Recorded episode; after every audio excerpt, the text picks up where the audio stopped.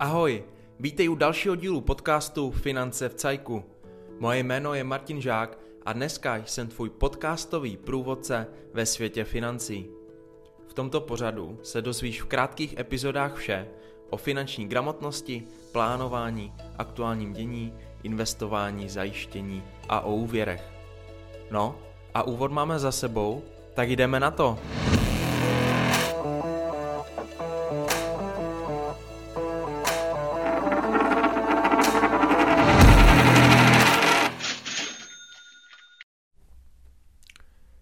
Vítej u další epizody. Čeká nás poměrně obsáhlý seznam důležitých změn, které se určitě týkají i tvých financí. S počátkem roku 2024 totiž vzešly nové změny v zákoně a já si pro tebe připravil víc než 10 z nich. Tak se na to pojďme mrknout. Za prvé, daň z nemovitosti. Pokud vlastníš nemovitost, tak víš, že každoroční daň z ní není nějak vysoká. V České republice máme daně poměrně nízké, navíc už několik let neexistuje daň z nabytí nemovitosti. Od nového roku se však sazba daně z nemovitosti skoro zdvojnásobila. Konkrétně se jedná v průměru o 1,8 násobek. Daň se odváděla obci, nicméně odteď si část vezme i stát.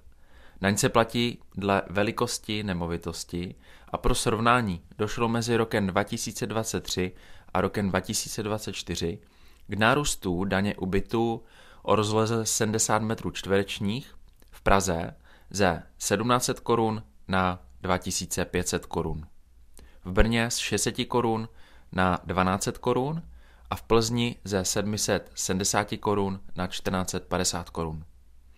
Malý tip, o kterém možná nevíš, pokud od minulého roku vlastníš svoji první nemovitost nebo jakoukoliv jinou, ale koupil jsi ji v minulém roce nebo koupila, tak k dani z nemovitosti se musíš přihlásit do konce tohoto ledna.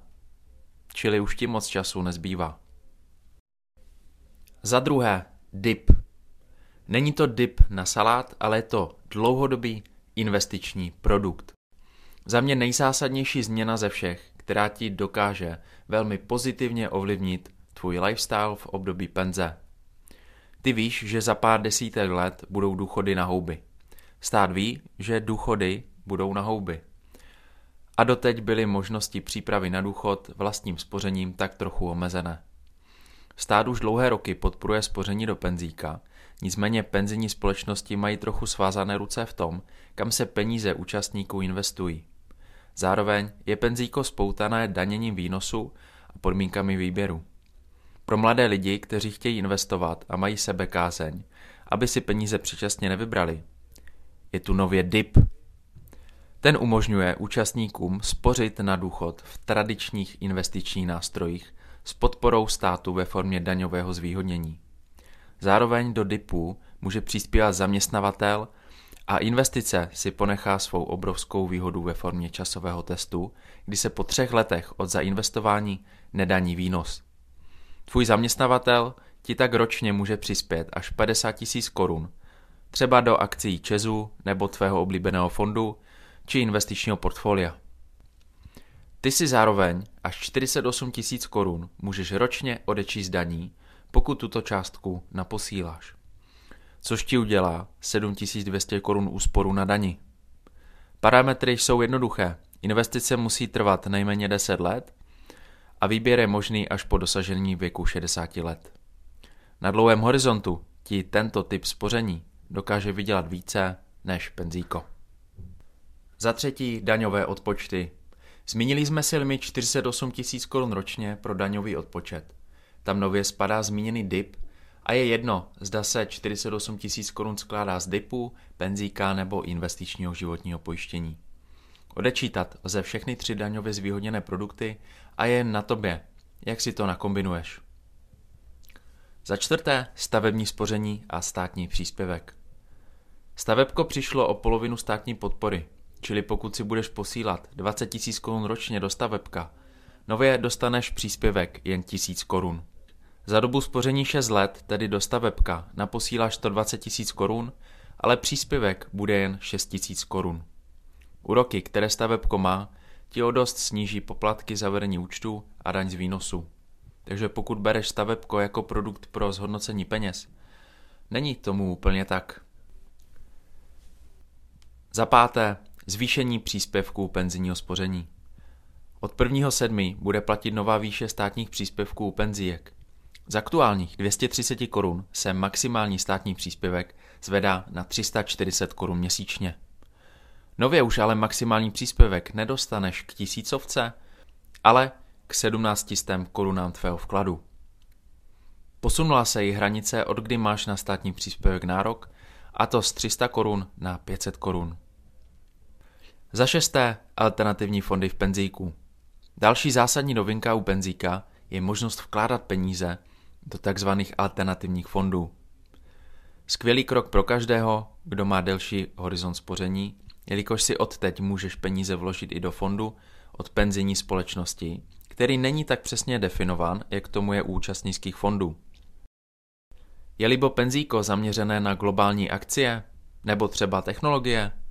Již brzy penzijní společnosti tyto alternativní fondy zpřístupní a účastníci se tak mohou těšit na vyšší budoucí zhodnocení. Za sedmé, další změny u penzíka. Změnů penzíka je více, ještě zmíním, že nově je posunutá hranice pro výběr smlouvy. Nově musí smlouva trvat alespoň 10 let a výběr musí být realizovaný po 60. roce klienta.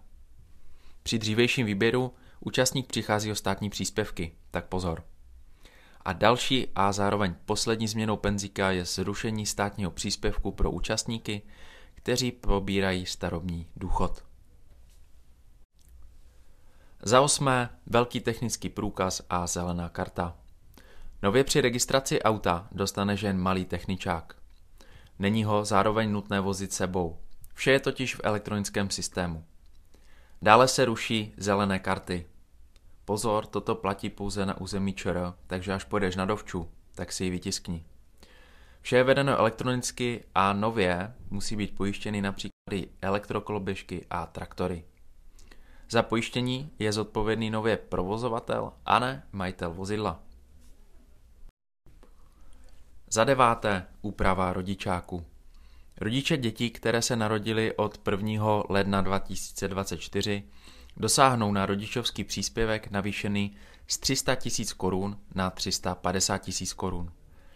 Rodiče vícerčat dostanou na místo 450 000 nově 525 000 korun. Zvýšení příspěvku se týká i svěřených dětí do trvalé péče. Současně ale s vyšší rodičovskou se zkrátila maximální doba pobírání příspěvku z dosavadních 4 let na 3 roky věku dítěte. Jelikož bývá často problém umístit dítě do školky, může se stát, že maminky 3letáků budou s dítětem a zároveň nebudou pobírat rodičovský příspěvek. Říkám to všem, holky, šetřete si na svou rodičovskou dovolenou, buďte finančně nezávislé, předejdete tak problémům. Za desáté, zrušení daňových slev. Nově je omezená sleva na dani z příjmu fyzických osob za manžela a manželku. Uplatnit ji lze pouze na ty, kteří pečují o děti do 3 let věku. Úplně jsou zrušené slevy na studenta a školkovné, stejně jako odpočty za příspěvky odborům a za další vzdělávání při zvyšování kvalifikace. To vše poznáš až v příštím roce, kdy budeš dělat daňové přiznání za rok 2024. Za jedenácté, předčasné splacení hypotéky. Máš hypotéku? Pokud ti končí fixace po 1.9.2024, tak tvoje smlouva po refixování nebo refinancování bude spadat do nového zákona, který upravuje sankci za předčasné splacení. Tak samo bude platit u nových smluv sjednaných po tomto datumu.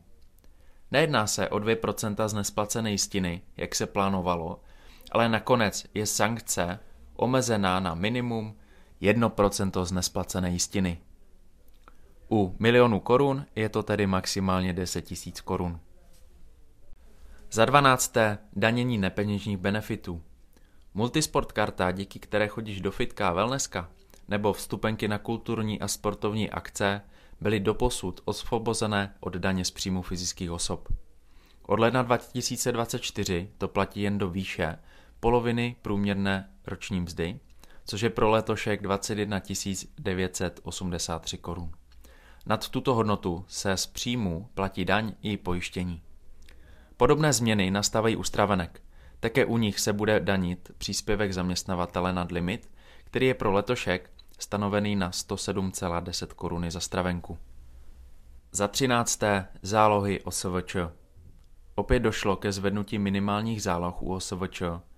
Na zdravotní pojištění je to 2968 koruny a na sociální pojištění 3852 koruny. Což znamená, že na minimálních zálohách si živnostníci připlatí o 1154 koruny měsíčně více.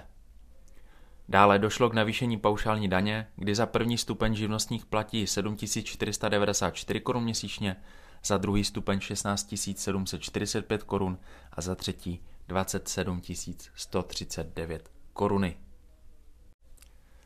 Za 14. zpřísnění předčasných důchodů. Aby člověk mohl žádat o předčasný důchod, doposud musí splňovat podmínku alespoň 35 let sociálního pojištění. Od 1. října 2024 se tato podmínka zvedne na 40 roků pojištění. Z 5 let se doba zkrátila na 3 roky. Za mě je to stejně nevhodná varianta. U předčasného důchodu si člověk snižuje celý svůj budoucí důchod. Zajímavější může být naspořit si dostatek peněz a mít je v doplňkovém penzijním spoření, ze kterého lze jít na tzv. Předdůchod. A poslední bod za 15. elektronické povolování staveb, aneb nový stavební zákon. Od 1. ledna začala platit část nového stavebního zákona.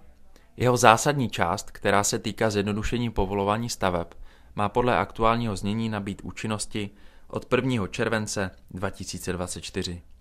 Stavební povolení i další podobné úkony se budou vyřizovat elektronicky, což by mělo celý proces stavby výrazně zrychlit i zlevnit. Tak to máme za sebou. Změn je více, nicméně já jsem pro tebe vybral ty nejzásadnější.